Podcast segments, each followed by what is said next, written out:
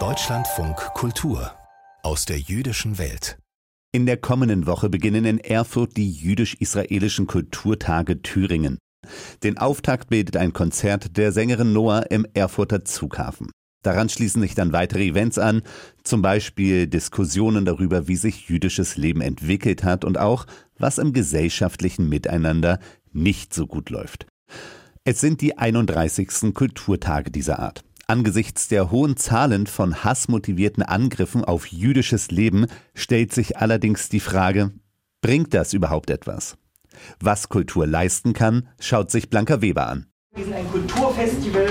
Der Organisator Johannes Gräser macht klar, es geht zwar um Kultur, aber auf der anderen Seite ist es natürlich auch ein Auftrag, dass wir hier in die Breite der Gesellschaft gehen. Das Thema jüdisch-israelische Kultur, lebendiges Judentum ist ein für die Gesellschaft sehr wichtiges Thema, weil über das Wissen und die kulturelle Offenheit, die wir da vermitteln, leisten wir auch durchaus einen wichtigen Bestandteil im Kampf gegen Antisemitismus. Zum 31. Mal gibt es diese Kulturtage mit vielen Angeboten in zehn Städten. Ein bereits etabliertes Festival könnte man denken, doch es machen nur zehn von etwa 120 Städten und über 600 Gemeinden mit. Wo sind die anderen? Ich freue mich über jede Stadt, die sich entscheidet, mehr zu tun und bin froh, dass wir bei ungefähr 620 Gemeinden, die wir in Thüringen haben, dass wir die nächsten 612 Gemeinden auch noch dazu kriegen, Teil der jüdisch-israelischen Kulturtage zu werden. Sagt der Beauftragte der Landesregierung und Chef der Staatskanzlei Benjamin Emanuel Hoff, der explizit den Kampf gegen Antisemitismus in seinem Titel trägt, aber auch die Zuständigkeit für das jüdische Leben. Angesichts vieler Klammer Stadtkassen gibt es zwar Engagement thüringenweit, aber es könnte eben auch noch besser sein. Drei große Festivals mit jüdischem Ansatz gibt es in Thüringen. Alle werden unterschiedlich hoch vom Land finanziert. 85.000 Euro erhalten die jüdisch-israelischen Kulturtage, der Jiddisch Summer 100.000 und die Achava-Festspiele 270.000 Euro.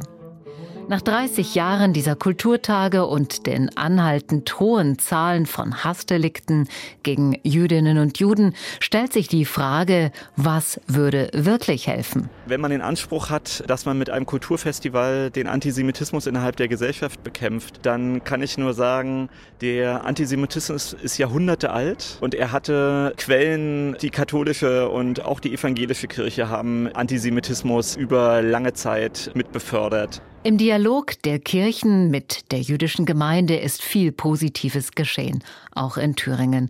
Und dennoch ist gesellschaftlich die Lage nicht wirklich befriedigend, eben weil sich diskriminierende Stereotype und Mythen halten und das Wort Jude noch immer als Schimpfwort gebraucht wird. Das weiß auch der Landesrabbiner Alexander Nachama. Das ist ja umso mehr eine Aufforderung, noch mehr zu tun, aber das bedeutet nicht, dass in der Vergangenheit nichts gemacht wurde. Das würde ich so nicht sehen. Gerade mit Blick auf Festivals wie dieses. Und er hofft, dass nun auch viele jüdische Gemeindemitglieder bei den Kulturtagen dabei sein werden, auch weil manche Veranstaltung in den eigenen Räumen sein wird. das Organisationsteam der Kulturtage stellt sich auf Publikum ein, das offen und neugierig ist, ob religiös oder nicht. Ein Programm, das jüdische und nichtjüdische Menschen gleichermaßen einlädt und zusammenbringt. Und hier kann Kultur auch Brücken bauen und es funktioniert auch, das weiß ich auch, das habe ich selbst in den letzten Jahren immer wieder erlebt. Denn Johannes Gräser ist nicht nur im Auftrag der jüdischen Gemeinde Manager der Kulturtage, er ist auch Musiker leitet Ensemble, große Orchesterprojekte und geht auch mit kleinen Initiativen raus aus den Städten und hinein in den ländlichen Raum. Wenn Menschen zu Veranstaltungen kommen, wo sie manchmal gar nicht wissen, was sie im Vorfeld erwartet und dadurch auch ein Interesse bekunden und das ist ein Effekt, den ich immer wieder feststelle in verschiedenen Formaten. Bewusst sind die Kulturtage dieses Mal zwischen Purim und Pessach gesetzt und nicht mehr im November.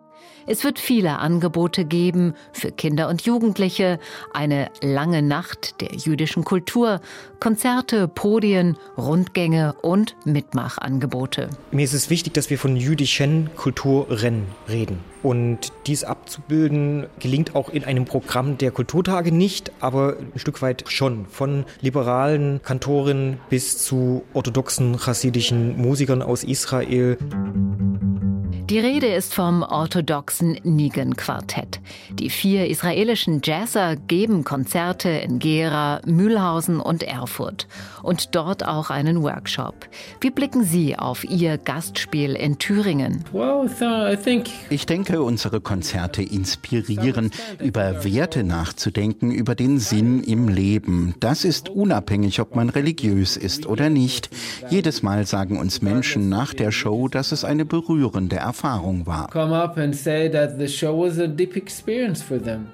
Offer ist Teil der Band und sagt, Tradition, Religion und Jazz passen gut zusammen. Wenn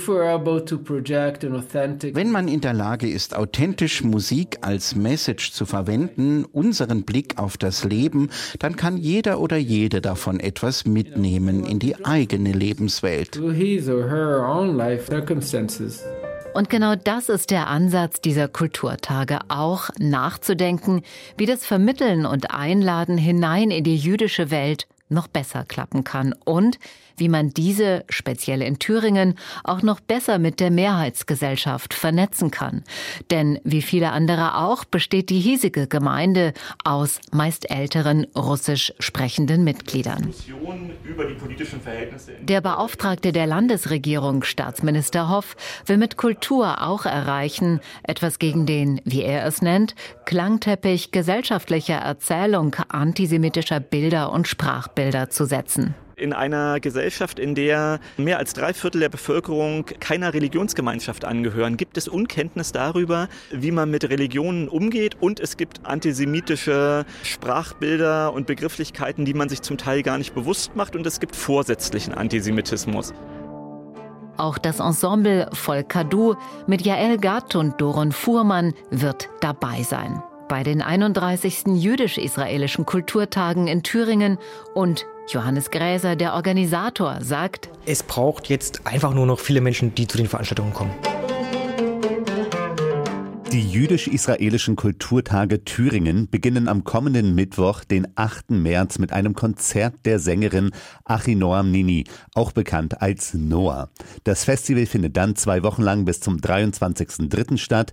Infos im Netz auf jüdische-kulturtage-thüringen.de. Hören Sie jetzt also Noah mit My Funny Valentine.